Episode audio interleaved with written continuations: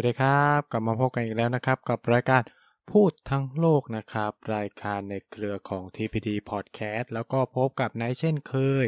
เป็นไงบ้างอันนี้รอบนี้เราว่าทุกคนอาจจะแปลกหูแปลกตาไม่จะแปลกตาได้ไงล่ะมันมันไม่ได้มองเนาะทุกคนอาจจะแปลกหูนะครับ เพราะว่าเรามี jingle เข้ารายการใหม่นะครับ หลังจากที่ผมก็ request ไปเนื่องจากว่าเรา จัดเทปนี้จะเป็นเทปที่หกสิบเอ็ดเนาะมันก็เดินทางมายาวไกลพอสมควร ก็เลยคิดว่าเออแบบเปลี่ยนเถอะเปลี่ยนเสียงเพลงบ้างอะไรเงี้ย มันก็เลยร้องขอให้โปรดิวเซอร์ของเราทำทำ jingle มาใหม่นะครับ ซึ่งก็ได้มาเป็นที่เรียบร้อยนะครับ แล้วก็หลายคนน่าจะเริ่มเห็นแล้วว่ามันมีความเปลี่ยนแปลงอะไรหลังจากที่ผมเคยเกริ่นไปก่อนหน้านี้นะครับ นั่นก็คือเรามีปกใหม่เนาะเรามีปกใหม่พร้อมเพิ่มเติมก็คือว่า เหตุผลที่ต้องทำปกใหม่เพราะว่ามีโค้เขาเรียกว่าอะไร มีผู้สนับสนุนเข้ามานะครับ ก็ต้องขอขอบคุณมูลนิธิฟิดิชนาวแมนนะครับ FNF นะครับ ก็ให้การสนับสนุนเครือ TBD Podcast นะครับ เข้ามาก็ขอขอบคุณนะครับ แต่ยังไงคือ ใครอยากจะสนับสนุนพวกเราก็ติดต่อเข้ามาได้เต็มที่เลยนะครับ ก็เป็นกำลังใจพวกเราได้หลายช่องทางนะครับ ซึ่ง จริง ๆ ก็ถ้าใครฟังเกียร์กายก็สิบก็คงจะได้รับรู้ไปเบื้องต้นแล้วนะครับ เกี่ยวกับมูลที่นี้ว่าทำเกี่ยวกับอะไรนู่นนี่นั่นเนาะก็คือก็มูลที่นี้ก็ทำเกี่ยวกับส่งเสริมประชาธิปไตยการส่งเสริมนู่นนั่น ซึ่งรายการของพวกเราเนี่ยก็ด้วยความที่ทีพีดีก็เป็นประเด็นเกี่ยวกับการเมืองนะทั้งไทยในประเทศทั้งในต่างประเทศแหละก็มีการพูดถึงประเด็นประชาธิปไตยประเด็นนู่นนี่นั่นอยู่เยอะพอสมควรนะครับ เขาก็เลยให้การสนับสนุนมาก็ต้องขอขอบคุณด้วยนะครับ แล้วก็ใครที่อยากจะสนับสนุนพวกเราก็ เต็มที่ครับแต่ยินดีต้อนรับทุกคนนะครับ พื้นที่เรายังมีหลงเหลืออีกเยอะแยะมากมายกราฟิกเรายินดีจะทำใหม่นะครับ อะอย่างที่ทุกท่านทราบเมื่อวันที่หนึ่งกรกฎาคมที่ผ่านมาวันพฤหัสเนี้ยที่ผ่านมาเนี่ย มันตรงกับวันก่อตั้งพรรคคอมมิวนิสต์แห่งประเทศจีนนะครับ ซึ่งมันก็เลยเป็นธีมที่จะมาคุยในวันนี้ ซึ่งผมได้เกริ่นไปแล้วจากเทปก่อนหน้านี้นะครับ ว่ารอบนี้เราจะมาคุยวันเกี่ยวกับเหตุการณ์ประวัติศาสตร์สำคัญของโลกก็คือ การก่อตั้งพรรคคอมมิวนิสต์แห่งประเทศจีน มันมัน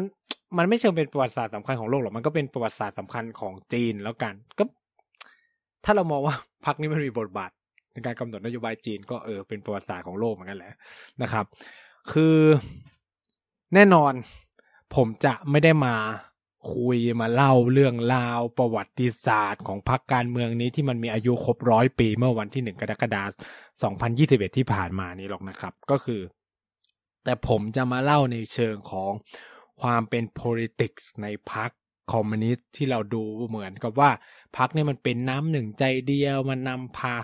ถามว่ามันจริงไหมอะไรเงี้ยเออคำถามใหญ่คือว่าพรรคคอมมิวนิสต์มันเป็นน้ำหนึ่งใจเดียวกันจริงหรือเปล่า แล้วก็ที่จะมาชวนคุยคือว่าร้อยปีที่ผ่านมาเนี่ยพรรคคอมมิวนิสต์มันมันมีความเปลี่ยนแปลงอะไรบ้าง มันมีมันมีพลวัตมันเขาเรียกว่า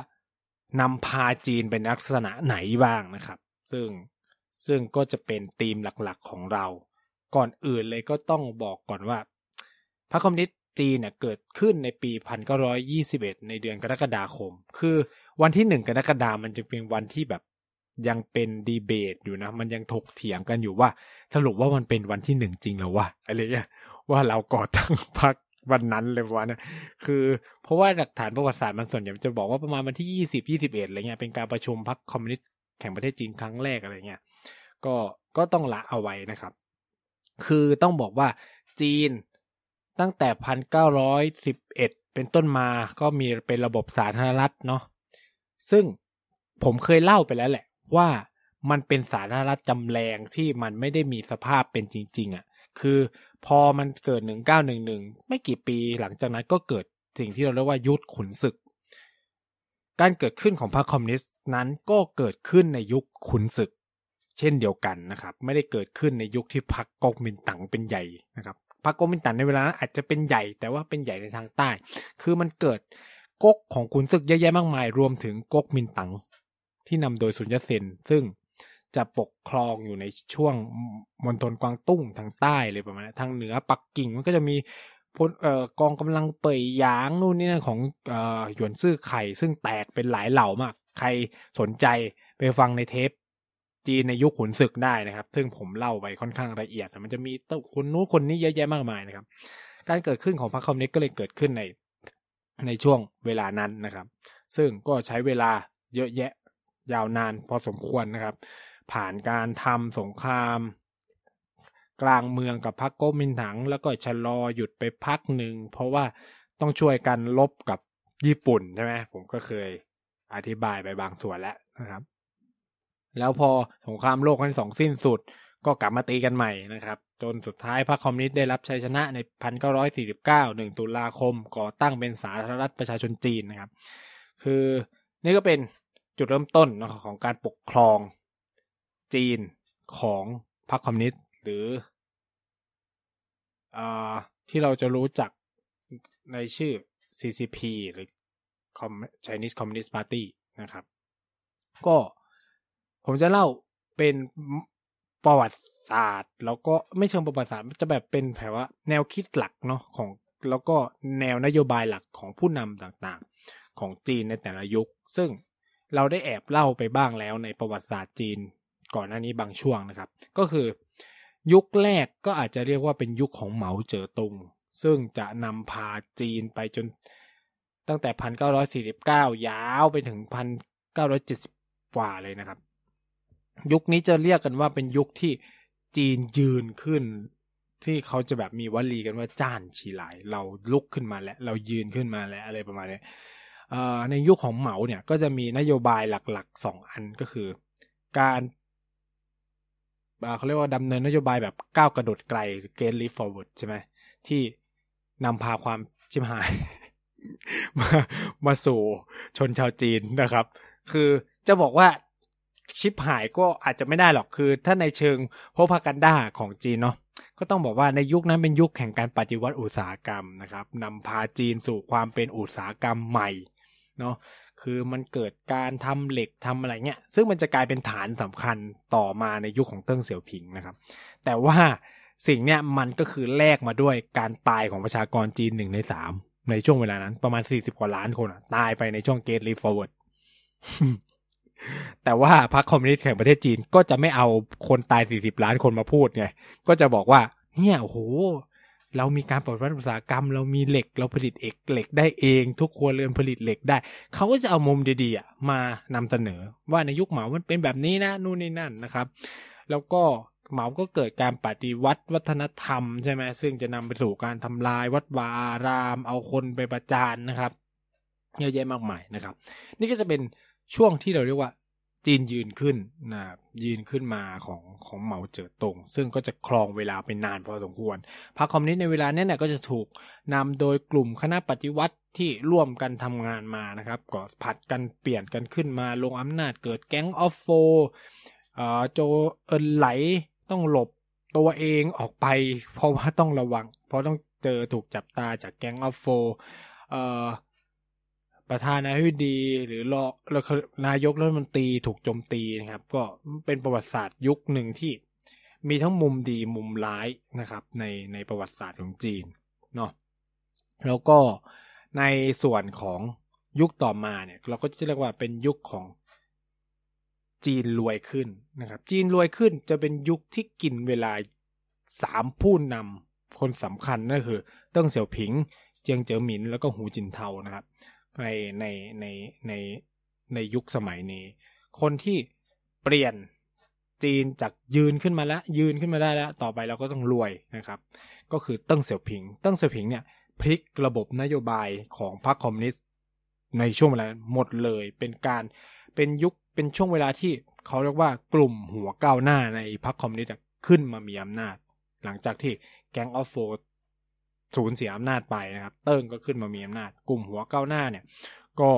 ขึ้นมามีอำนาจในการปฏิรูปประเทศ เกิดการเปิดประเทศรับการลงทุนจากภายนอกนะครับ ที่แล้วก็นำนโยบายที่เราเรียกกันว่า สังคมนิยมในลักษณะแบบจีนนะครับ ก็คือคอมมิวนิสต์วิ h Chinese characteristic ใช่ไหมที่เราจะรู้จักเป็นกันดีนะครับ นั่นก็คือสังคมนิยมหรือคอมมิวนิสต์ในลักษณะแบบจีนนะครับ ใน ในแมวแนวของเติ้งเสี่ยวผิง หรือวลีติดปากติดปากคือจะแมวขาวแมวดำขอจับหนูได้ก็พออะไรประมาณเนี้ยเออ ก็เป็น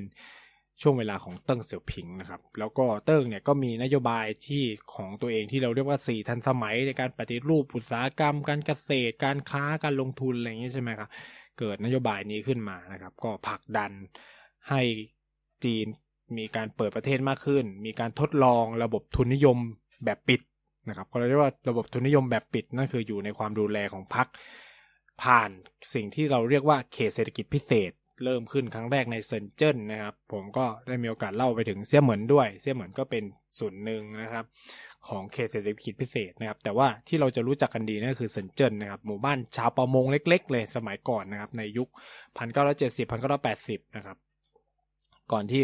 จะกลายมาเป็นเซินเจิ้นในทุกวันนี้ที่เป็นมหานครทางด้านไอทีแล้วอาจจะเรียกได้ว่าเป็นซิลิคอนวัลเลย์แห่งใหม่ซิลิคอนวัลเลย์ของจีนเลยก็ว่าได้นะครับ ก็ยุคของของเติ้งเนี่ยก็เนี่ยครับการเปิดประเทศนะครับ แล้วก็ปฏิวัติดูนี้นั่นในเชิงเศรษฐกิจมากมายนะครับต่อซึ่งก็เป็นชิ้นโบแดงของเติ้งเสี่ยวผิง แต่ว่าในช่วงนั้นเนี่ยก็ต้องบอกว่าการพัฒนาเศรษฐกิจอย่างรวดเร็วแน่นอนนะคือก็นำมาสู่แนวคิด กระแสการเรียกร้องเขาเรียกว่าความพยายามเรียกร้องประชาธิปไตยในในประเทศจีนนะครับ ก็เกิดเหตุการณ์จตุรัสเทียนนั้นเหมือนในปี 1989 นะครับ ก็คือเติ้งก็มีการปราบปรามนะครับ นักศึกษาประชาชนที่พยายามเรียกร้องระบอบประชาธิปไตยนะครับ แล้วก็หวนคืน เขาบอกว่าเป็นความพ่ายแพ้ของฝ่ายก้าวหน้าในพรรคคอมมิวนิสต์จีนเป็นครั้งแรกนะครับ แล้วก็เป็นการหวนคืนสู่ระบบ อนุรักษ์นิยมแบบเต็มรูปแบบในช่วงเวลานั้น แล้วเหตุการณ์จตุรัสเทียนอันเหมินเนี่ยก็นำมาซึ่งการครองอำนาจของบุคคลสำคัญคนหนึ่งที่ชื่อว่าเจียงเจ๋อหมินนะครับ ซึ่งจะกลายเป็นผู้นำคนถัดไปต่อจากเติ้งเสี่ยวผิงนะครับ เจียงเจ๋อหมินก็ครองอำนาจในช่วงปีพันเก้าร้อยเก้าสิบสามจนถึงสองพันสามนะครับ ซึ่งบุคคลคนนี้ก็มีบทบาทสำคัญในการเมืองจีนมาก โดยเฉพาะการสร้าง ระบบ คือต้องบอกว่าตั้งแต่สมัยเติ้งเสี่ยวผิงเขาจะมีระบบพรรคใหม่ที่เราเรียกว่า collective leadership นะครับ คือการพยายามหาผู้นำที่ balance สมดุลอะไรประมาณนี้คือต้องพูดว่าในยุคเติ้งกับเหมาเนี่ย การหาผู้นำมันง่าย เพราะเพราะอะไรครับ เพราะว่าสองคนนี้เป็น revolutionist ใช่ไหมเป็นคนที่ร่วมปฏิวัติวัฒนธรรม เป็นคนที่ เขาเรียกว่าขับเคลื่อนอการปฏิวัติมาจนจนเป็นประเทศสาธารณรัฐประชาชนจีนใช่ไหมครับ แต่ว่าหลังจากนั้นมันไม่มีคนที่มีอายุเขาเรียกว่า generation หนึ่ง generation สองเนี่ยยังอินอยู่กับการปฏิวัติ แต่พอเป็น generation สามเนี่ยจะเอาผู้นำมายังไงคำถามคือจะเอาผู้นำมายังไง ในวันที่เฮ้ยไอ้ generation สามเนี่ยมันไม่ได้ร่วมนะครับมันเป็นสาธารณรัฐประชาชนจีนแล้ว เออ มันไม่ได้มันไม่ได้แบบ ชัดเจนว่าไอ้คนเนี้ยมันมันมีส่วนยังไง ฉะนั้นการเลือกก็จะยากขึ้น ฉะนั้นเขาก็เลยพยายามหาวิธีแสวงหาผู้นำของจีนในช่วงเวลานั้น ก็เลยเกิดสิ่งเรียกว่า collective leadership ก็คือเอาผลงานเป็นที่ตั้งแล้วกัน ใครทำดีก็ได้ไป ซึ่งเจียงเจ๋อหมินเจียงเจ๋อหมินเนี่ย ก็ต้องบอกว่าประสบความสำเร็จมากในการเป็นเขาเรียกว่า mayor เป็นผู้บริหารเมืองนะครับ ในเซี่ยงไฮ้ คือต้องบอกว่าเซี่ยงไฮ้เป็นประตูนะคือเราต้องพูดว่าเซี่ยงไฮ้มันคือประตูสำคัญที่เปิดจีนสู่โลกภายนอกนะครับ เราก็จะเห็นว่าในยุคของเติ้งเนี่ยเซี่ยงไฮ้เซินเซินเจิ้นตอนนั้นมันกำลังตั้งตัวแต่เซี่ยงไฮ้เนี่ยมันเปิดและมันมีตลาดการเงินมันรับการเงินได in direct investment อะไรเงี้ยเออเข้ามาเยอะแยะมากมายเซี่ยงไฮ้ก็พัฒนาแล้วก็เติบโตอย่างรวดเร็วความสำเร็จของเซี่ยงไฮ้ในเวลานั้นเนี่ยก็กลายเป็น บันไดนะกลายเป็นบันไดสำคัญให้เจียงเจ๋อหมินขึ้นมามีอำนาจในพรรคคอมมิวนิสต์จีน แล้วก็นำมาซึ่งการเป็นประธานาธิบดีของเขาในปี 1993 แล้วเขาก็จะครองอำนาจเนี่ยไปจนถึงปี 2003 แล้วช่วงเวลานั้นของเจียงเจอหมินเองเนี่ยเจียงเจอหมินก็ได้สร้างสิ่งที่เราเรียกว่าเซี่ยงไฮ้แก๊งหรืออีลิทแก๊งขึ้นมาในพรรคคอมมิวนิสต์ก็คือ เป็นกลุ่มก้อนหรือมุ้งทางการเมือง ภายในพรรคคอมมิวนิสต์เออ อันนี้เป็นความ น่าสนใจก็คือว่า คือแนวนโยบายของเติ้งเสี่ยวผิงเนี่ย ก็คือการทำแบบ collective leadership ก็คือคนที่จะมาจากหนึ่งสองสามสี่ใช่ไหม ซึ่ง สิ่งเหล่านี้มันนำไปสู่สิ่งที่เราเรียกว่าการเกิดมุ้งทางการเมืองในในในพรรคคอมมิวนิสต์จีน ก็คือเป็นจุดเริ่มต้นนะคือแนวนโยบายของเติ้งเนี่ยมันนำไปสู่สิ่งที่ที่เราเรียกว่ามุ้งทางการเมืองในพรรคคอมมิวนิสต์ คือคือหลายคนเนี่ยอย่างที่ผมเกริ่นไปตั้งแต่ตอนแรกแหละเวลาเรามองภาพการเมืองจีน ด้วยความที่พรรคคอมมิวนิสต์มันเป็นพรรคเดียวเนาะที่ที่ปกครองประเทศจีน สิ่งที่เกิดขึ้นคือเราก็จะมองว่าเออ ก็มันมีความเป็นหนึ่งเดียวพรรคมันน่าจะมีความเป็นหนึ่งเดียวเป็นว่า แต่ในความเป็นจริงแล้วเนี่ย นับตั้งแต่สมัยเติ้งเสี่ยวผิงเป็นต้นมาเนี่ยเออ แล้วเริ่มเห็นได้ชัดในยุคของเจียงเจิ้อหมินนี่ก็คือว่ามันเกิดสภาพที่เรียกว่ามันมีมุ้งทางการเมืองอยู่ในพรรคคอมมิวนิสต์คือด้วยความที่เราในฐานะคนนอกเนี่ยมันมองเข้าไปเนี่ยมันก็ยากเนาะที่จะทำความเข้าใจระบบการเมืองของจีนพูดตรงๆว่า คนจีนเองยังมองไม่ออกยังไม่รู้เลย ว่าว่าการเมืองข้างในของพรรคคอมมิวนิสต์จริง ๆ มันเป็นยังไง เออนะครับ คืออันเนี้ยที่ผมเอามาเล่าเนี่ยก็มาจากพวกนักวิชาการจีนเขาเขียนหรือแบบอดีตคนที่อยู่ในพรรคคอมมิวนิสต์เนี่ยก็ออกมาเขียนหลังจากที่ลี้ภัยแล้วอะไรประมาณเนี้ยเขาก็จะให้ภาพถึงสภาวะความเป็นพุงมุ้งทางการเมือง คือ ความเป็นจริงเป็นจังของสภาพมุ้งการเมืองเนี่ยมันเกิดในช่วงประมาณยุคปลาย สมัยที่สองของเจียงเจ๋อหมินแหละ ก็คือว่า คือเจียงเจ๋อหมินเนี่ยเขามีการสร้างมุ้งของตัวเองก็คือกลุ่มพวก ลูกท่านหลานเธอในพรรคคอมมิวนิสต์นะครับเขาก็มีการส่งเสริมคนเหล่านั้นนะครับอ่าหรือพวกที่แบบเคยทำงานกับเขาในเซี่ยงไฮ้นะครับ ก็ได้ดิบได้ดีในยุคที่เจียงเจ๋อหมินขึ้นมามีอำนาจ คือในจีนเนี่ยต้องพูดว่าสิ่งสำคัญเนี่ยตำแหน่งสำคัญนี่คือ general secretary ใช่ไหมเลขาธิการกลางพรรคนะครับ ก็คือมันคือตำแหน่งของประธานาธิบดีนั่นแหละ แล้วก็มีพวก บูริส bureau stand บูริสบูริ standing committee ใช่ไหมก็คือคณะกรรมการกลางบูริสบูโรอะไรประมาณเนี้ยมันก็จะมีแบบหน่วยงานหนึ่งสองสามสี่ซึ่งพวกเนี้ยมันจะเป็นการสะท้อนว่าใครมีอำนาจแล้วกลุ่มการเมืองมุ้งการเมืองไหนในพรรคคอมมิวนิสต์ขึ้นมามีอำนาจนะครับ ซึ่งมุ้งแรกที่ผมเล่าไปก็คือกลุ่มของเจียงเจอหมินใช่ไหมก็คือ พวกเซี่ยงไฮ้พวกกลุ่มเซี่ยงไฮ้พวกกลุ่ม ลูกท่านหลานเธอที่พ่อแม่เป็นอดีตเขาเรียกว่าอะไรนักปฏิวัติในพรรคคอมมิวนิสต์อะไรประมาณนี้ก็ได้ดิบได้ดีกันในยุคของเจียงเจิ้อหมิน แล้วก็ความชนะของชัยชนะของเจียงเจิ้อหมินในหลัง 1989 แล้วก็การขึ้นมาของเขาเนี่ยก็ทำให้มุ้งเนี่ยขยายตัวอย่างรวดเร็ว แต่อีกในด้านหนึ่งมันก็จะมีมุ้งการเมืองอีกมุ้งหนึ่ง ซึ่ง ค่อยๆเติบโตในช่วงเวลาที่เจียงเจิ้อหมินมีอำนาจ อย่างช้าๆ อย่างเงียบๆ แต่ว่าต่อมามันจะส่งอิทธิพลมากนะครับ คือมุ้งการเมืองนี้เราจะเรียกว่า ถวนป้ายถวนผายถวนผายนะครับต้วนผาย อืม ผมจะอ่านว่าไงคือ เอาง่ายมันคือ เอ่อยุวชน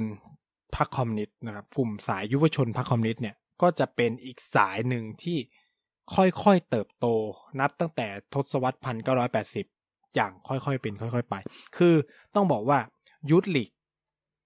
หรือยุวชนคอมมิวนิสต์เนี่ย มันมีมาตั้งแต่ปีพันเก้าร้อยี่สิบสองแล้วหลังก่อตั้งพรรคหนึ่งปีก็มีแล้ว ซึ่งเป้าหมายหลักคือการหาคนคนรุ่นใหม่ คนหัวก้าวหน้า คนปัญญาชนอะไรเข้ามาทำงานให้กับพรรคนะครับ ซึ่งคนเหล่านี้ก็จะเป็นคนที่แบบ ไม่ได้มีสายสัมพันธ์อะไรกับพรรคนะครับ โดยเฉพาะหลังปีพันเก้าร้อยแปดสิบก็จะเป็นอีกมุ้งหนึ่งที่กูไม่ได้มีพ่อแม่เป็น revolutionist อะไม่ได้แบบร่วมก่อตั้งพักมาหรือแบบช่วยเหมาปฏิวัติ แต่กูเพิ่งจะมาจอยพักอะไรประมาณนี้เป็นแบบนักเรียนนักศึกษาในมหาวิทยาลัยจริงหัวปักกิ่งอะไรเงี้ยก็เข้ามาทำงานกับพักนะครับ แล้วก็ทำงานกับรากหญ้าอ่าต้องใช้คำนี้ คนกลุ่มเนี้ยจะเป็น กลุ่มที่เราเรียกว่าเป็นพวก populist นะครับ ให้ความสนใจกับเรื่องคนจนชาวนานะครับ ไปทำงานอยู่ใน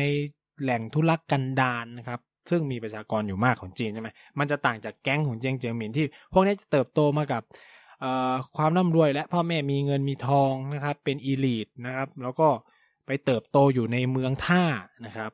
เช่นในฝั่งของเสี่ยงไฮ้ฝั่งคือ เมืองติดทะเลทั้งหลายที่เป็นเมืองเศรษฐกิจอะคนกลุ่มเนี้ยก็จะเป็นแก๊งของพวกเจียงเจ๋อหมิน แต่ในขณะที่พวกยุทธลีกเนี่ยก็จะไปอยู่แบบนู่นเลยซานซีไปอยู่ที่เบตไปอยู่มองโกเลียในไปอยู่แบบในในแผ่นดินอะเขาจะเรียกว่ามันจะเป็นแบบอินแลนด์นะครับ ซึ่งอีกแก๊งเนี่ยมีแกนนำคนสำคัญที่ชื่อว่า หูจินเทาฟังชื่อแล้วคุ้นๆเลยครับ ใช่แล้วนะครับ เขาจะเป็น ผู้นำคนต่อไปต่อจากเจียงเจ๋อหมินมันก็ค่อยๆเติบโตนะครับแก๊งนี้ก็คือนำโดยแบบหูจินเทาเวินเจียเป่าหลี่เค่อเฉียงอะไรประมาณนี้เขาก็ค่อยๆเติบโตมาจากการเป็น Youth League นะครับเป็นเขาเรียกว่าเป็นยุวชนพรรคคอมมิวนิสต์พวกนี้ก็จะแบบทำงานในยุวชนพรรคคอมมิวนิสต์ก่อนที่จะเติบโตเข้ามาอยู่ในพรรคไปเป็นแบบ provincial ไปเป็น governor ไปเป็นเอ่อ ปาร์ตี้เซคเ t อรี่ตามมณฑลต่างๆอะไรประมาณนี้อ่าก็ค่อย ๆ เติบโตกันไปนะครับ ซึ่งในยุคของเจียงก็ต้องบอกว่าเจียงก็คอนโทรลอำนาจตัวเองได้แบบ ก็ค่อนข้างเต็มที่เนาะแต่ว่ายุทธลิกก็ค่อย ๆ เข้ามามีบทบาทในพื้นที่ต่างๆ ไม่ว่าจะเข้าไปเป็นคณะกรรมการกลางพักหรือเข้าไปเป็นบูริตบุโรไปเป็นแบบคณะกรรมการกลางบูริตบุโรอะไรก็ค่อยๆ คลืบคลานเข้ามานะครับ ในอำนาจของตัวพรรคคอมมิวนิสต์จีน ซึ่ง ต้องบอกว่าในยุคสมัยของเจียงเจิ้อหมินเนี่ยสิ่งสำคัญของเขาเลยก็คือการพัฒนาเศรษฐกิจเนาะเจียงเจ๋อหมินในช่วง 10 ปี สามารถสร้างการเจริญเติบโตของจีนได้แบบเป็น 10 เท่าตัวนะครับ แล้วก็เขาเรียกว่า ถือเป็นเลกาซีนะมรดกตกทอดที่สำคัญของเขาต่อจีนนะครับ นั่นก็คือการพาจีนเข้า WHO ได้สำเร็จองค์การการค้าโลกเนี่ย คือการที่เขานำพาจีนเข้า WHO ได้สำเร็จเนี่ยมันสะท้อนเห็นว่า เฮ้ย ต่อไปจีนจะยอมรับกติกาการค้าโลก แล้วก็ต่อไปจีนจะคอนเน็กกับโลกมากขึ้นด้วยกติกาของโลก กติกาสากลนะครับ ซึ่งนี่ก็คือว่าเป็นเป็นเขาเรียกว่า เป็นมรดกตกทอดชิ้นสำคัญของเขา ซึ่งมันก็ถูกฉายถูกแสดงมาตลอดนะครับ ในในในช่วงหลายปีที่ผ่านมาของของการเติบโตของพรรคคอมมิวนิสต์นะครับ ซึ่ง แต่ด้วยความที่มุ้งทางการเมืองเนี่ย มันเติบโตแข็งแกร่งนะครับ มันก็มีการต่อสู้แย่งชิงกันจนในที่สุดนะครับ ก็ต้องบอกว่าคนรอบข้างของเจงเจมินเองก็อาจจะมีอิทธิพลหรือมีศักยภาพหรือมีภาพการพัฒนาที่ไม่ได้ชัดเจนเท่าไหร่นัก เมื่อเทียบกับแก๊ง Youth League ที่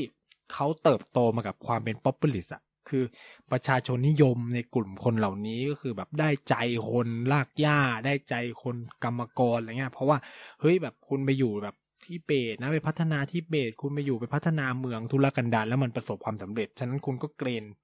คุณก็แบบมีความป๊อปอะในในหมู่ผู้คนประชาชนอะไรเงี้ย ซึ่งมันเป็นเหตุผลหนึ่งเลยนะครับ ที่ทำให้เอ่อสมาชิกพรรคคอมมิวนิสต์แต่ละคนเนี่ยขึ้นมามีอำนาจอ่าซึ่ง หูจินเทาทำเรื่องนี้ได้ดีมาก แล้วอย่างที่คือถ้าใครไปดูเอ่อหูจินเทาเนี่ย คุณจะเห็นเขาจะเต็มไปด้วยรอยยิ้มไปนู่นนี่นั่นนะครับ มันจะต่างจากสีจิ้นผิง มันจะต่างจากผู้นำหลาย ๆ คนที่เออมันจะต่างออกไปอะคือ ลักษณะโง่เฮงของความเป็นผู้นำหูจินเทาเนี่ยมันจะต่างมากคุณถ้าคุณถ้าคุณผู้ฟังไปลองเปรียบเทียบภาพระหว่างเจียงเอ่อหลายๆคนนะเจียงเจ๋อหมินหูจินเทาเหมาเจ๋อตุงเติ้งเสี่ยวผิง แล้วก็สีจิ้นผิงเนี่ยมันจะแบบ ต่างกันมากเลยนะครับหูจินเทาเนี่ยก็จะมาด้วยลักษณะความยิ้มแย้มแจ่มใสความเป็นมิตรกับประชาชนเขาจะแบบไม่มีเลยนะครับ เดินไปจับมุมจับมือจะคือจะแบบไม่มีกำแพงกั้นระหว่างเขากับประชาชนจีนอะไรประมาณนี้อะก็เขาก็ค่อยๆขยับเข้ามาขึ้นมาเป็นรองไปเป็นเขาเรียกเป็นพรีเมียร์เป็นนู่นเป็นนี่นะครับ ก็ขึ้นมาจนสุดท้ายก็ในการหลังจากที่เจียงเจิ้หมิงลงสวมนาจเขาก็ขึ้นเป็น ประธานาธิบดีคนต่อไปได้สำเร็จ ซึ่งถือว่าเป็นความสำเร็จมากของแคมป์นะของมุ้งทางการเมืองในพรรคคอมมิวนิสต์ที่ชื่อว่ายุทธลิกเนาะหรือแก๊งยุวชนทั้งหลายเนี่ยก็คือผลักดันจน จนสุดท้ายหูจินเทาขึ้นมีอำนาจบนจีเป่าขึ้นมามีอำนาจอีกทั้งหูจินเทาแล้วก็หวนจียเบาเนี่ยก็ถือได้ว่าเป็นคนที่มาจากแก๊งยุทธลีเหมือนกัน แต่ว่าถามว่าแก๊งของเจียงเจอมิน หายไปไหมแก๊งของเชียงไฮ้หรือพวกอีลิทหายไปไหมคำตอบคือไม่นะครับเขายังคงดำรงอำนาจอยู่ โดยเฉพาะในคณะกรรมการบุริตบุโรคณะกรรมการกลาง รวมไปถึงตำแหน่งรองประธานาธิบดี เออ คือคือเวลาเราไปดูการเบิร์จีแล้วจะแบบ เออ มันคนน่าจะทำงานไปด้วยกันเนาะคำตอบคือไม่ใช่อะเออคือประธานาธิบดีมาจากแก๊งหนึ่งรองประธานาธิบดีใหม่แก๊งหนึ่งนายกใหม่แก๊งหนึ่งรัฐมนตรีนู่นเนี่ยหรือคณะกรรมการพรรคก็จะมาจากอีกหลาย ๆ แก๊งอะไรเงี้ยซึ่ง ในภาพรวมต้องบอกว่าแก๊งของเจียงเจ๋อหมินยังคง control บางส่วนได้อยู่ แต่ว่าเมื่อหูจินเทาและเวินเจียเป่าขึ้นมาเป็นอำนาจนะครับหูจินเทาเป็นประธานาธิบดีเวินเจียเป่าเป็นนายกรัฐมนตรีเขาก็ได้มีการปรับเปลี่ยนตำแหน่งแห่งที่ต่างๆเนาะส่งคนของตัวเองเข้าไปนะครับทั้งสองแก๊งมันก็แข่งขันกัน ต้องพูดอย่างนี้มันก็แข่งขันกันนะครับ เพื่อจะขึ้นมามีอำนาจ แล้วก็วางแผนสำหรับรุ่นต่อๆไปของตัวเองนะครับ คือในพักเราก็จะได้เห็นว่า ในพักมันไม่ได้เป็นน้ำหนึ่งใจเดียวกันอย่างที่เราคิด มันมีความเป็นสองขั้วอำนาจภายในพักแข่งขันกันอยู่นะครับ แต่อยู่ภายใต้คำว่าพักคอมมิวนิสต์แต่ทุกคนก็คือแข่งขันกันขึ้นมาสู่อำนาจนะครับ ซึ่งในยุคของหูจินเทา ก็ต้องพูดว่าเป็นยุคสมัยที่จีนให้ความสำคัญกับการพัฒนาพื้นที่อินแลนด์มากยิ่งขึ้น มันจะมีนโยบายที่แบบ Western Development Policy อะไรเงี้ย คือในยุคของเจนเจมิน เติ้งเสี่ยวผินให้ความสำคัญกับ Eastern Development ก็คือพื้นที่ที่ติดทะเล Coastal ทั้งหลายที่เป็นแบบติดทะเลเมืองหัวเมืองชายท่า ทั้งหลายเนี่ย ถูกระดมเงินทรัพยากรลงไปเยอะมาก แต่พอเป็นหูจินเทาอย่างที่ผมบอกพวกยุทธลีดมันเติบโตมาจากอะไร มันเติบโตมาจากอินแลนด์เติบโตมาจากการพัฒนาของเกษตรนู่นนี่นั่นใช่ไหมเขาก็เลยลงเงินงบประมาณไปกับการพัฒนาตรงนั้นอะค่อนข้างสูงพอสมควร แต่ว่าอย่างที่บอกไม่ได้ละทิ้ง การพัฒนาพื้นที่ชายฝั่งอะไรนะ เพราะว่าพื้นที่ชายฝั่งมันยังถือเป็นรายได้หลักของประเทศจีนอยู่ แต่ว่าผันเงินไปให้ความสำคัญกับ กับพื้นที่ภาคตะวันตกมากยิ่งขึ้น ไม่ว่าจะเป็นที่เปตซานซีซีอาร์นู่นนี่นั่นอะไรเงี้ย เมืองอะนะเมืองต่างๆนะครับ เมือง inland ทั้งหลายก็ถูกได้รับความสนใจมากยิ่งขึ้นนะครับ แล้วก็ในยุคหูจินเทาก็อย่างที่เราทราบกันดีก็คือ ความสำเร็จในการขึ้นเป็น ประเทศเศรษฐกิจอันดับสองของโลกแซงหน้าญี่ปุ่นได้สำเร็จของจีนใช่ไหมแล้วก็เป็นเจ้าภาพจัดโอลิมปิกด้วยนี่ก็คือความสำเร็จของหูจินเทาที่มีมรดกตกทอดของเขาไว้นะครับ อย่างเห็นได้ชัดนะครับ ซึ่งแน่นอนคือเขาครองอำนาจตั้งแต่ปี 2003 เนาะจนถึง 2012 เออ ใช่ เพราะว่าสีจิ้นผิงจะขึ้นในปี 2013 นะครับ ก็พอใกล้ ๆ ปลาย ยุคสมัยของหูจินเทา ก็เกิดวิกฤตการณ์ทางการเมืองภายในจีนอีกครั้งหนึ่งก็คือว่าใครวะจะขึ้นมามีอำนาจต่อใช่ไหมแน่นอนยุทธลีกก็ต้องอยากให้คนของตัวเองขึ้นต่อ ในขณะที่แก๊งเซี่ยงไฮ้แก๊งอีลิททั้งหลาย ที่อยู่อีกมุมหนึ่งก็ต้องอยากให้คนของตัวเอง ขึ้นมามีอำนาจ แต่แน่นอนครับ การต่อสู้มันเข้มข้น อย่างไม่เคยเกิดขึ้นมาก่อนในประวัติศาสตร์จีนนะในยุคช่วงปลายของหูจินเทาถ้าใครติดตามข่าวเมื่อมาช่วงสิบกว่าปีที่แล้ว เราจะได้เห็นเลยว่า มันเกิดคดีอื้อฉาวทางด้านการคอร์รัปชันเยอะมากในประเทศจีน ซึ่งมันเป็นการฟาดฟันกันเขาเชื่อกันว่านะครับ นักวิเคราะห์ทางการเมืองจีนเขาเชื่อว่ามันเป็นการฟาดฟันกันอย่างดุเดือดเผ็ดมันนะครับ ของกลุ่มการเมืองทั้งสองในจีนเพื่อจะตัดแข้งตัดขา คนที่จะอาจจะขึ้นมามีอำนาจ ในต่อไปนะครับ ซึ่งโดนกันทั้งคู่นะครับ ก็คือแบบตัดตูนนี่นั่นตายกันระนีระนาดไปหมดนะครับ ของคนในกลุ่มทั้งสองกลุ่มนะครับ ก็ แต่ว่าก็ต้องบอกว่า กลุ่มแก๊งอีลิทเนาะแล้วก็กลุ่มแก๊ง Youth League ก็สุดท้ายก็สมานฉันท์กันได้ก็คือ คือคนที่ตายไปนั่นคือจุดอ่อนทั้งหลายของตัวเองใช่ไหมก็ตายตายไป สุดท้ายก็ได้เหลือ strong power ของตัวเองทั้งคู่ ซึ่งในกลุ่มแก๊งเซี่ยงไฮ้หรือ elite เนี่ย เหลือคนที่ชื่อว่าสีจิ้นผิง ในขนาดเดียวกัน พวกยุวชนคอมมิวนิสต์ที่เป็นมุ้งทางการเมืองที่สำคัญอีกมุ้งหนึ่ง เหลือคนที่ชื่อว่า หลี่เคอร์เฉียงคำถามคือแล้วใครจะประธานาธิบดีใครจะเป็นประธานาธิบดี ซึ่งก็ต้องบอกว่า ความสำเร็จของสีจิ้นผิงมีความเด่นชัดมากกว่าหนึ่งคือเขาพัฒนาฝูเจี้ยน เขาพัฒนาเจ้อเจียงได้ประสบความสำเร็จและเขามีความป๊อปปูล่าในหมู่ประชาชนสูงนะครับ เมื่อเปรียบเทียบกับอีกคนหนึ่งนั่นคือหลี่เคอเฉียง ซึ่งในเวลานั้นน่าจะได้เป็นตำแหน่ง รองนายกรัฐมนตรีอยู่ด้วยนะครับ อืม ซึ่งก็ผลักกันมา คือทั้งสองฝั่งก็ผลักคนของตัวเองนะ แต่ระหว่างทางอะ มันมีคนตายนะครับ คือในฝั่งยุทธลีกเองอะก็มีการประทะกันระหว่างสีจิ้นผิงกับโบซีไหล โบชีไหลเนี่ย โบชีไหล โบชีไหลเนี่ยก็คือเป็นแก๊งสายตรงเซี่ยงไฮ้ครับ คือในช่วงเวลานั้นเขาน่าจะอยู่ในฉงชิ่งด้วย แล้วก็เกิด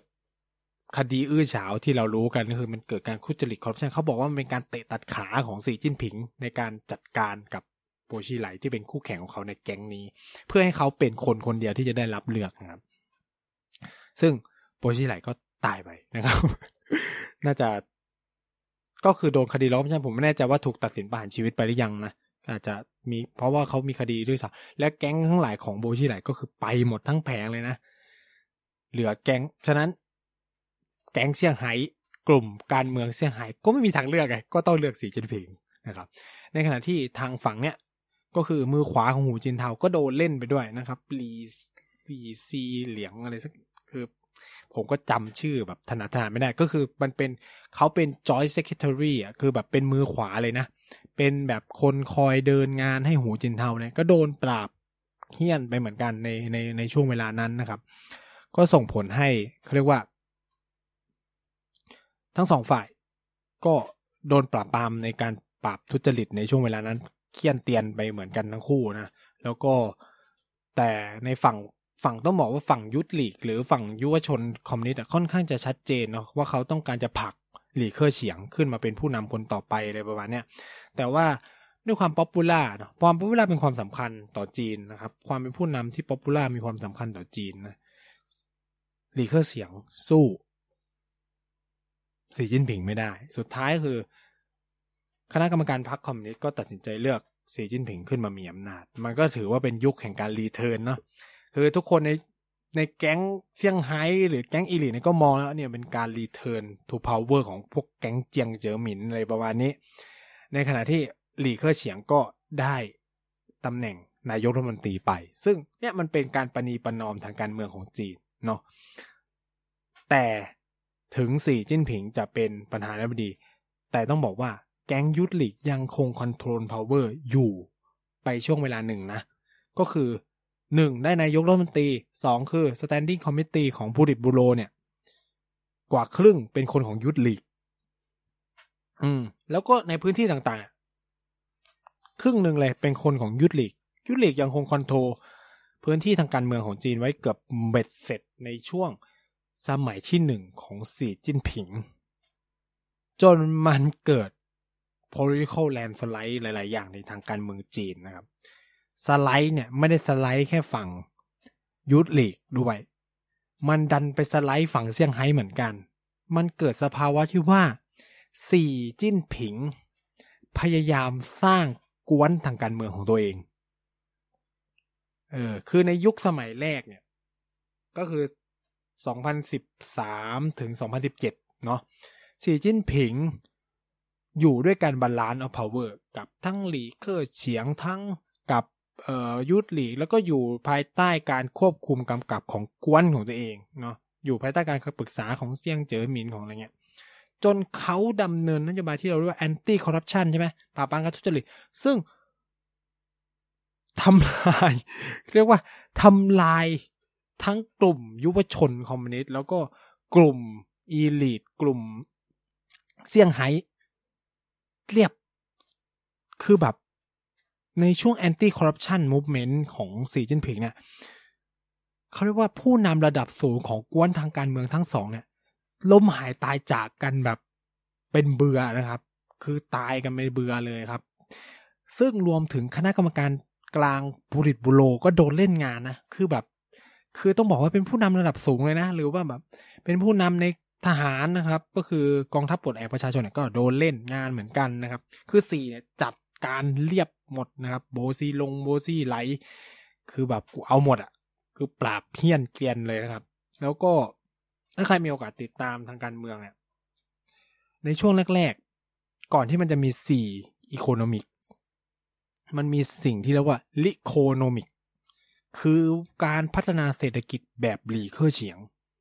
มันคือการต่อสู้ทางการเมืองที่สำคัญมากๆ ในช่วงเวลานั้นนะครับ คืออย่างที่บอกคือว่าหลีเคอเฉียงเองมาด้วยการประสบความสำเร็จในฐานะคนทำงาน แล้วก็ผลักดันการพัฒนาประเทศแบบเปิดประเทศ เปิดเศรษฐกิจ คือต้องบอกว่าพวกยุทธเลดอะเป็นแก๊งที่จะเรียกว่าหัวก้าวหน้าก็ไม่ผิดนะ เป็น liberal life เป็นแบบ เสรีทางการค้าอะไรเงี้ย ในขณะที่พวกอีลิททั้งไหนเนี่ยก็จะมาแบบในสายแบบกึ่งกึ่งอนุรักษ์นิยมนะครับ แต่ก็คือยังมองเรื่องการเปิดประเทศว่ามีความสำคัญนะ อืม แต่ว่าจนแล้วจนรอด ในช่วงไม่กี่ปีที่ผ่านมานะครับ ภายใต้การนำทางการเมืองของสีจิ้นผิงเนี่ย ก็ต้องบอกว่ามีความฉลาดปาดเปลือง คือสีจิ้นผิงเป็น politician ที่มีความที่มีความฉลาดปาดเปลืองมากนะครับ เขาปราบพวกยุทธลีก ลาบคาบเขาปราบพวกแก๊งเซี่ยงไฮ้ราบคาบด้วยการสร้างแก๊งของตัวเองหนึ่งคือเขารู้ว่าพวกยุทธลีก หรือพวกยุวชนคอมมิวนิสต์เนี่ย มันเติบโตมาด้วยการเกณฑ์ popularity จากคนชนบทใช่ไหม เกิดจากการเกณฑ์เออเขาเรียกว่าเขาเรียกว่าได้รับความสนับสนุนของประชาชนทั่วไป เพราะว่าติดดินใช่ไหม กูทำตัวเองติดดินเต็มที่เลยนะครับ กูปราบคอร์รัปชันซึ่งแบบคนทั่วไปธรรมดา รู้ว่ามันมีอยู่ในพักเยอะแยะมากมายทำให้สีจิ้นผิงได้รับความนิยมพุ่งสูงมาก แล้วต้องบอกว่าในยุคการปฏิวัติวัฒนธรรมของจีนเนี่ย พ่อของสีจิ้นผิงก็เป็นผู้ได้รับผลกระทบสีเองก็โดนส่งไปอยู่แบบเออเขาเรียกว่า ต่างถิ่นทุรกันดารทำให้การทำงานในถิ่นทุรกันดารของเขาในช่วงแรกเนาะ เข้าใจคนมากคือสี่เนี่ยมันมาจากสีจิ้นผิงเป็นคนที่มาจากการ mix and match ที่ลงตัวมากคือหนึ่งคือ เกิดในตระกูลของ revolutionists สองคือถูกส่งไปทำงานในถิ่นทุรกันดารแล้วเข้าใจชีวิตคนชนบท มันไม่ได้แบบเหมือนคนอื่นที่แบบ ในแก๊งในแก๊งพวกเซี่ยงไฮ้ที่แบบกูเป็นลูก revolutionary จริง แต่ว่ากูเติบโตในเมืองอะ แต่สี่คือแบบแม่งถูกส่งไปทำงานในแบบสารฟรีไปแบบโอ้โหถิ่นทุรกันดารเลยนะครับ แล้วก็กลับมาแล้วก็เดินตะก็คือแบบกลับมาแล้วก็กลับมาอยู่ในแก๊งของพวกนี้ ก็จะเข้าใจความเป็นคนธรรมดาสี่ก็จะมีโมเมนต์แห่งความเป็นคนธรรมดา แล้วก็เข้าใจพื้นฐานประชาชน เข้าใจนู่นนี่ก็รู้ว่าจะเอาความนิยมจากประชาชนจากอะไร เขาก็ตัวลงพัฒนาเศรษฐกิจ ชูนโยบายแก้จนอย่างเงี้ยใช่ไหมซึ่ง มันคือจุดแข็งสำคัญของพวกยุวชนคอมมิวนิสต์ซึ่งอ้าวชิบหายแล้วสีจิ้นผิงแม่งทำแล้วประสบความสำเร็จเกือบหมดเลยเลยประมาณนี้ฉะนั้นการปรับยุทธลีกก็เรียบละเรียบราบขาดในขณะที่แก๊งเซี่ยงไฮ้แน่นอนสีเติบโตมาจากการพัฒนาเมืองอย่างอยู่แล้วนะครับเขาก็ปราบคนเหล่านี้ได้ไม่ยากนะครับ แล้วก็ตั้งคนของตัวเอง เกิดเป็นสิ่งที่เราเรียกว่ามุ้งของสีนะครับ คือซึ่งจะเด่นชัดมากหลังปี 2017 ก็คือ 4 สมัยที่ 2 คือจะบอกว่าสมัยที่ 2 ไม่ได้ เพราะว่าเขาจะมีอายุก็คือเนี่ยคือความชนะของเขาเห็นได้ชัดหนึ่งคือ การเปลี่ยนแปลงในพูริตบูโรก็คือเป็นคนของสีจิ้นผิงเยอะมากนะครับ เกินครึ่งทั้งบูริตบูโรกับ standing committee ต่างๆอะไรเงี้ยเป็นคนของสีจิ้นผิงที่จะเป็น connection ของเขา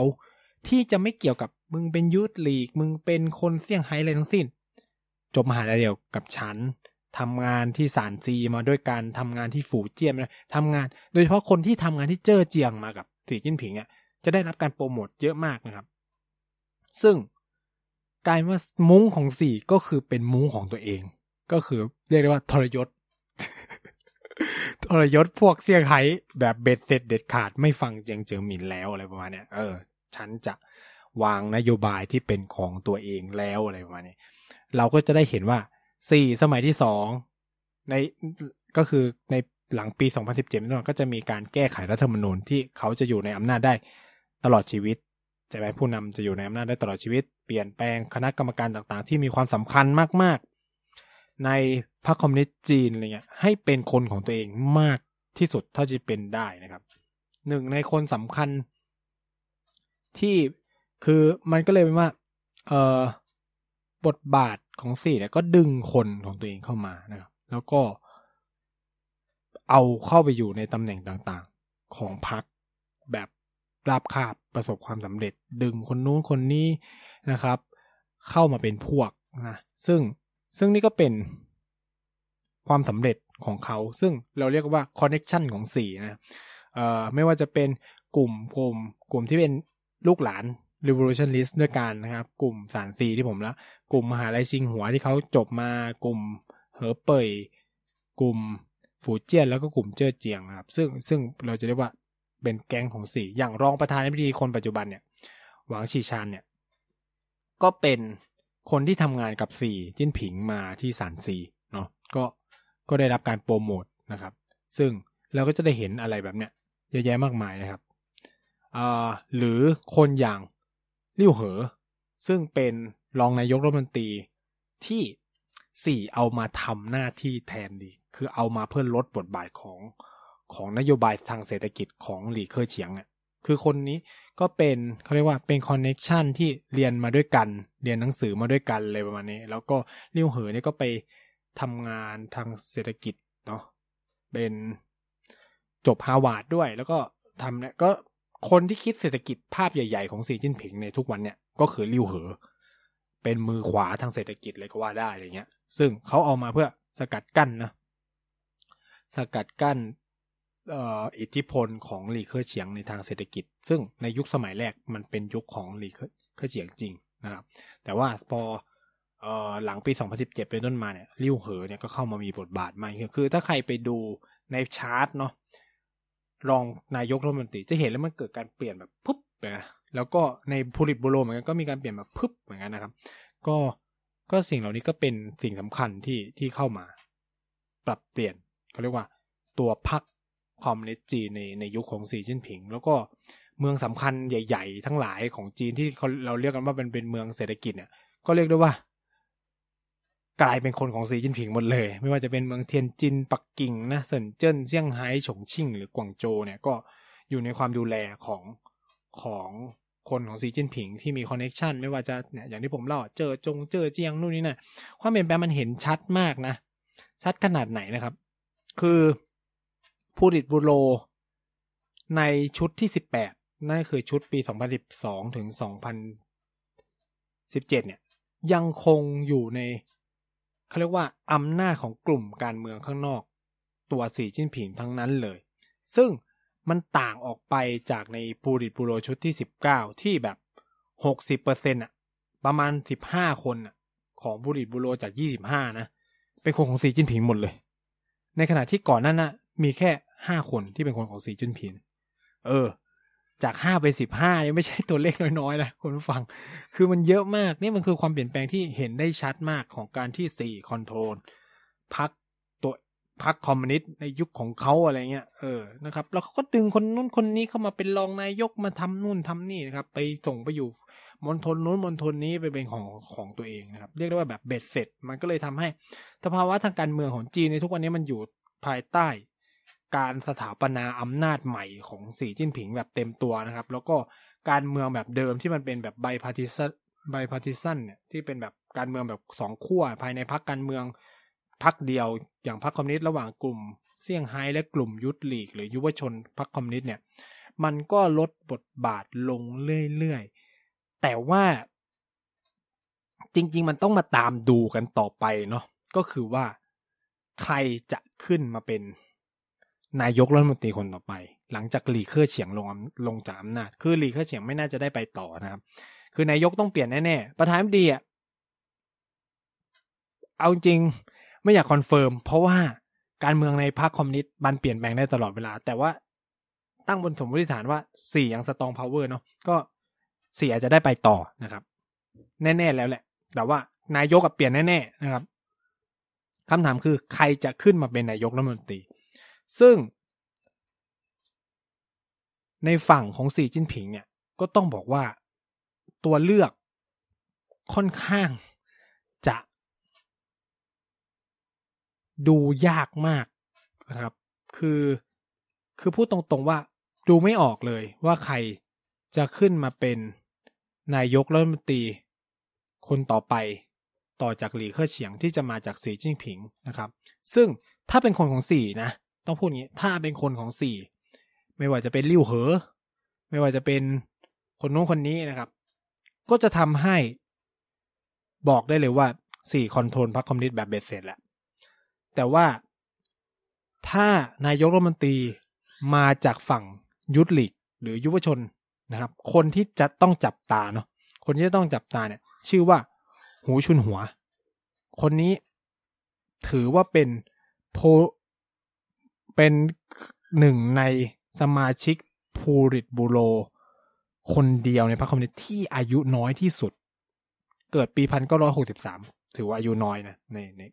คือคนอื่นเนี่ยจะแบบหนึ่งพันเก้าร้อยห้าสิบหมดเลยนะครับ เป็นคนที่อายุน้อยที่สุด แล้วก็เติบโตมาจากยุวชนพรรคคอมมิวนิสต์ปัจจุบันเป็นรองนายกรัฐมนตรี คือปกติเนาะคนที่จะมาเป็นนายกรัฐมนตรีของจีนเนี่ย มักจะต้องเป็นรองนายกรัฐมนตรีมาก่อน ซึ่งคือโดยเขาเรียกว่าโดยวัฒนธรรมของจีนก่อนหน้านี้ ส่วนใหญ่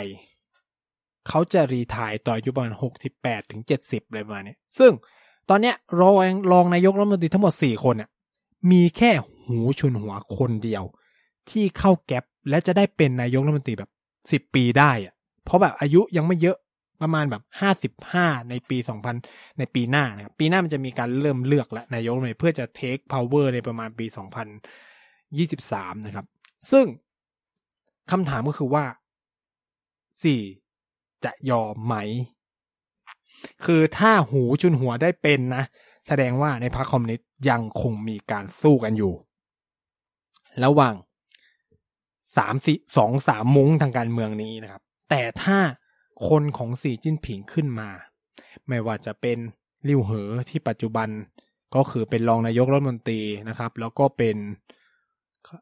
มือขวางสีจิ้นผิง แล้วก็ดูเรื่องเศรษฐกิจอย่างที่ผมเล่าไป แต่ว่าลิวเหอเนี่ยมีปัญหาตรงที่ อายุเยอะแล้ว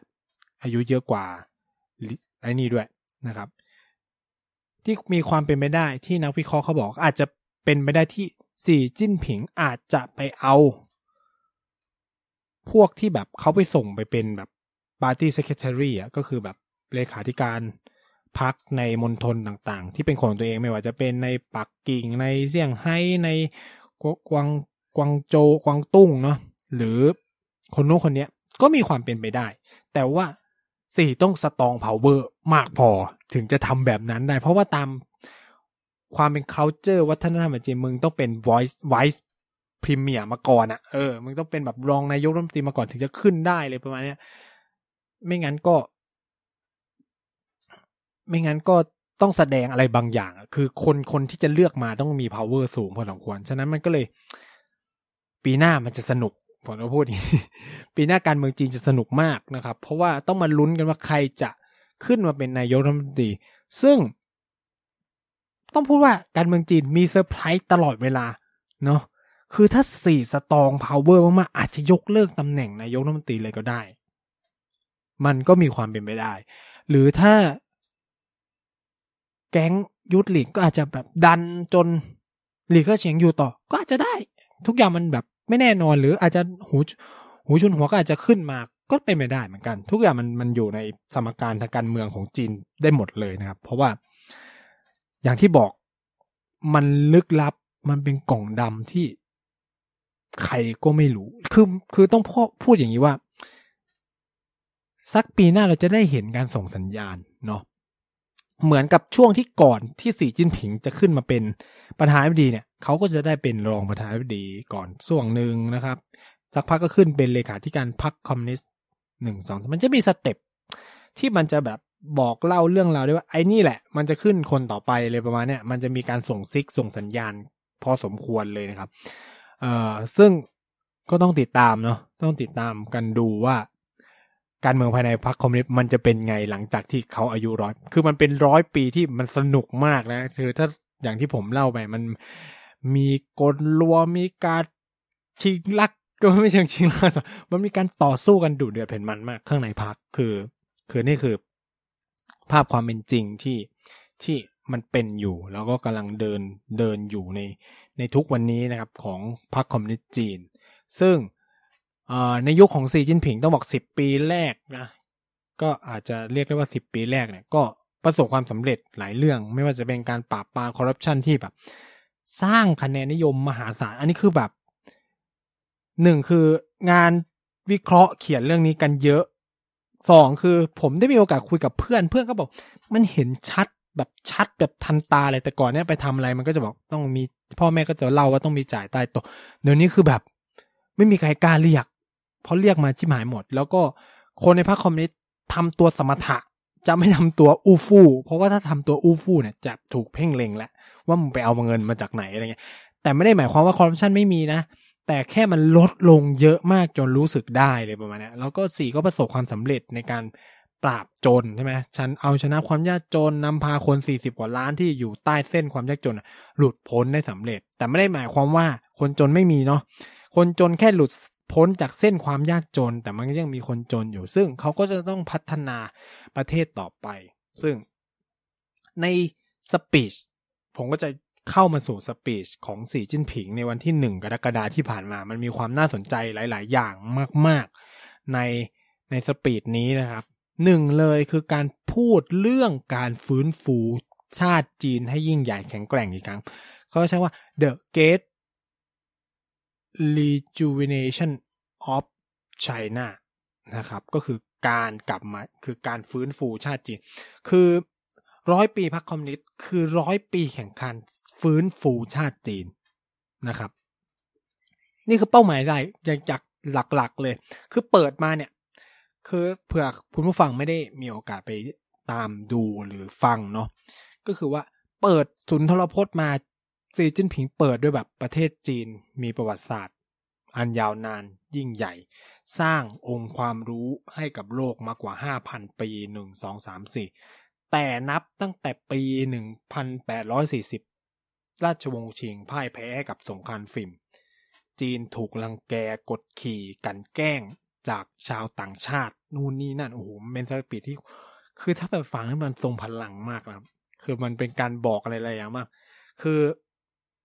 ผมว่าคนล่างล่างมาดีด้วย เออ แล้วด้วยความเป็นสีจิ้นผิงอะมันใส่น้ำเสียงนู่นนั่นก็คือเราถูกกดขี่กันแกล้งนะครับ กลุ่มกะกลุ่มการเมืองต่างๆ พยายามที่จะฟื้นฟูชาติจีนอ่า ย้ำคำนี้พยายามที่จะฟื้นฟูชาติจีน ไม่ว่าจะเป็นกบฏไทผิงอ่าไทผิงริวอรูชันการปฏิวัติไทผิง กบฏนักมงนักมวยนู่นนี่นั่นอะไรเงี้ยหรือกลุ่มปฏิวัติประชาธิปไตยปีพันเก้าร้อยสิบเอ็ดเนี่ยเขาก็พูดถึงแก๊งของพวกซุนยัตเซนอะไรเงี้ยหรือกลุ่มผลศึกต่างๆ แต่ว่าคนเหล่านี้ก็ประสบความล้มเหลว นี่คือแบบอวยพักคอมมิวนิสต์สุดนะครับ แน่นอนอยู่แล้วนะครับ ยกเว้นเพียงพรรคคอมมิวนิสต์ที่ทำได้เลยประมาณนี้อ่าเขาก็จะบอกว่าเออเนี่ยพรรคคอมมิวนิสต์ก็ทำหนึ่งสองสามสี่นะครับ เราฟื้นฟูชาตินะครับ คือเขานับปีพันเก้าร้อยสี่เก้ามันคือการยืนขึ้นมาใหม่ เป็นการฟื้นฟูชาติจีนใหม่นะเขาใช้นิวไชน่าซึ่งเอ่อน่าสนใจคำนี้มีความน่าสนใจมาก คือ เขาจะมีคำว่าฟื้นฟูชาติจีนนู่นนี่นั่น เราจะไม่ถูกรังแกเขาจะมาแบบนี้เราจะไม่ถูกรังแกอีกแล้ว เราจะเขาเรียกว่า ต่อไปเราจะยืนอย่างมั่นคง เข้มแข็งแข็งแกร่ง คือ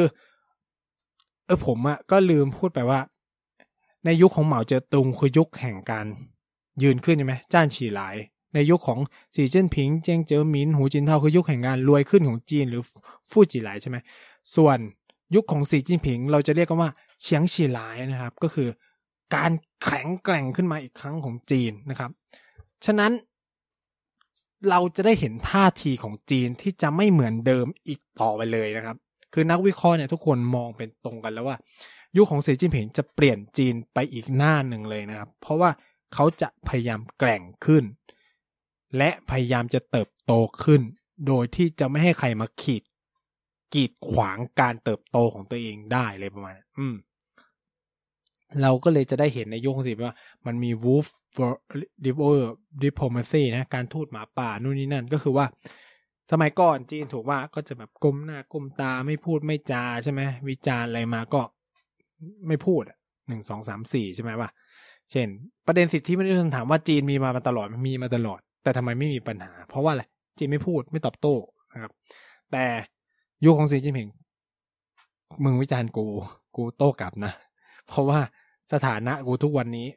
พอๆกับมึงแล้วจะไม่ให้มึงด่าฝ่ายเดียวไม่ได้คือเขามองว่าสิ่งที่ภาคตะวันตกทำเขาก่อนนั้นมันคือการบูลลี่มันคือรังแกมันคือกันแก้มันคือกดเขี่ยมันคือการดูถูกนู่นนี่นั่นเลยแต่ว่าในยุคของสีจิ้นผิงจะไม่ทำแบบนั้นแล้วนะครับ เราจะตอบโต้ เราจะลุกขึ้นสู้ เราจะแข็งแกร่ง อ่าอะไรประมาณนี้นะครับ นี่คือสุลพจน์หลัก ๆ เลยที่ที่คือถ้าผมจะสรุปอะ ก็คือว่าวันคืนแห่งความอพยพที่ผ่านมา ได้เปลี่ยนแปลงไปแล้ว ตอนนี้จีนกำลังเข้าสู่ยุคสมัยใหม่ ด้วยการนำของพรรคคอมมิวนิสต์นะครับ คือเขาจะใช้คำว่าพรรคคอมมิวนิสต์ได้พิสูจน์ให้เห็นแล้วว่า คือการคือประมาณว่าการพัฒนาจีนอะจะทำได้ก็ด้วยระบบพรรคคอมมิวนิสต์ ในลักษณะแบบจีนเท่านั้นเลยประมาณนี้เออที่เหมาะสมกับการพัฒนาจีนเลยประมาณนี้คือแบบก็อวยก็ก็แน่นอนแล้วครับ แล้วก็ใน speech เนี่ยก็มีการคุยเรื่องการรวมไต้หวัน ซึ่งก็ยังโชคดีว่าการส่งสัญญาณยังเป็นว่าจะ peaceful reunification ก็คือยังคงจะยึดถือแนวทางแบบสันติในการรวมชาติจีนเลยไว้แล้วก็มีการพูดถึง Ninety-Two Consensus นะครับ ก็คือ ฉันทามติปีพันเก้าร้อยเก้าสิบสองที่ไปทำที่สิงคโปร์ระหว่างจีนกับไต้หวันในเรื่องการรวมชาติจีนก็คือทั้งสองประเทศมองว่ามันมีจีนเดียว แต่ว่าจีนเดียวในมุมของใครแค่นั้นเอง อันนี้ผมเล่าไปบางส่วนแล้ว ก็ไปลองฟังเทปเรื่องตกลงไต้หวันเป็นเป็นประเทศไหมอะไรประมาณนี้อืมนะครับ ก็และที่สำคัญก็มีการคุยมีการปรามเนาะมีการปรามชาติตะวันจะบอกว่ามีการ ปรามต่างชาติแล้วกัน ซึ่งแน่นอนมันส่งสัญญาณถึงสหรัฐและชาติตะวันตกคือว่า เออสีจิ้นผิงก็มีความโม้นิดนึงนะครับว่าจีเนี่ยไม่เคยลังแกใครไม่เคยกดขี่ใคร ไม่เคยเอารัดเอาเปรียบใคร แล้วก็คิดไม่คิดที่จะทำด้วย ตั้งแต่อดีตจนถึงปัจจุบันเลยประมาณนี้แต่ว่าถ้าใครคิดที่จะมาทำแบบเนี้ยกับจีนอะก็จะต้องเจอกับเขาเรียกว่า การจับหัวทุบมันคือแบบมันแปลยากนะคำจีนคือผมก็ไม่รู้ว่าจะแปลคือ การถูกเอาหัวกระแทกเข้ากับกำแพง เหล็กกล้าที่หลอมรวมด้วยเลือดเนื้อของคนจีนกว่า 1.4 พันล้านคนก่อนเลยประมาณเออ ก็คือใครที่คิดจะทำมันก็จะโดนแบบนี้อะไรประมาณนี้นะครับ ก็คือส่งสัญญาณไปถึงโลกตะวันตกนะครับ อันนี้ก็จะเป็นภาพรวมของสปีดของสีจิ้นผิงแล้วก็จะมองต่อไปว่า เออ คือเขาพูดคือจีนมันมีความถ่อมตัวของจีนในแบบหนึ่งก็คือว่า ในร้อยปีแรกเป้าหมายของเราประสบความสำเร็จในระดับปานกลางในการพัฒนาประเทศอะไรประมาณในการพัฒนาประเทศระดับปานกลางเขาใช้คำว่า moderately นะครับ มันเป็นแบบกลางๆนะ แต่ว่าเป้าหมายในร้อยปีที่สองร้อยปีที่สองเนี่ย ทุกคนเข้าใจว่าคือร้อยปีที่สองพรรคคอมมิวนิสต์หรอไม่ใช่นะมันคือร้อยปีที่สองของร้อยปีการก่อตั้งสาธารณรัฐประชาชนจีน นั่นคือเป้าหมายที่จะทำให้จีนเป็นสังคมนิยม แห่งความทันสมัย กินดีอยู่ดีนะครับ มีกินมีใช้อะไรประมาณนี้ก็คือเป็นประเทศพัฒนาแล้วนั่นแหละ ในแบบสังคมนิยมนะครับ นั่นคือเป้าหมายหนึ่งร้อยปีที่สองของจีน ในปีพันสองพันสี่สิบเก้านี้นะครับ ซึ่งก็ต้องมาดูกันว่าจะเป็นยังไง แต่สีจิ้นผินอาจจะอายุไม่ถึงผมว่าเพราะตอนนี้แกก็เจ็ดสิบแล้วนะครับ อีก เอ้ยร้อยปีเป็นไม่ได้ต้องวางมือบ้างแหละ มันก็ต้องหาคนอื่นนะครับ ก็นี่ก็เป็น ภาพรวมร้อยปีพรรคคอมมิวนิสต์ซึ่งส่วนใหญ่ผมก็จะแบบไปพูดในประเด็นเกี่ยวกับการเมืองในพักซะเยอะนะว่า ว่ามันเป็นยังไงนะครับ แต่ร้อยปีที่ผ่านมาก็ต้องบอกว่า มันไม่ใช่ความสำเร็จอย่างเดียวมันแลกมาด้วยความล้มเหลวหลาย ๆ อย่างนะครับ ทั้งเนี่ยเอ่อฟาร์มมีใช่ไหมความอดอยากที่คนตายเยอะปัญหาเทียนอันเหมือนน้ำทงน้ำท่วมแผ่นดินไหวนะครับ ปัญหาสิทธิมนุษยชนต่างๆ ที่ถูกปิดกั้น เพื่อการพัฒนาทางเศรษฐกิจและความมั่นคงของชาติอะไรแบบเนี้ยนั่นคือสิ่งที่มันเป็นอะไรที่จีนต้องแลกจนเดินมาถึงวันนี้ คือเมื่อคืนนี้เขามีการแสดงแสงสี จริงๆ มันถ่ายนานแล้วแหละแต่ว่าเพิ่งเอามาฉายนะครับ ก็เขาปิดจบการแสดงแสงสีเสียง ด้วยเพลงที่น่าสนใจ เพลงหนึ่งที่เราจะรู้จักในชื่อ ภาษาอังกฤษนะครับว่า uh, without communist party uh,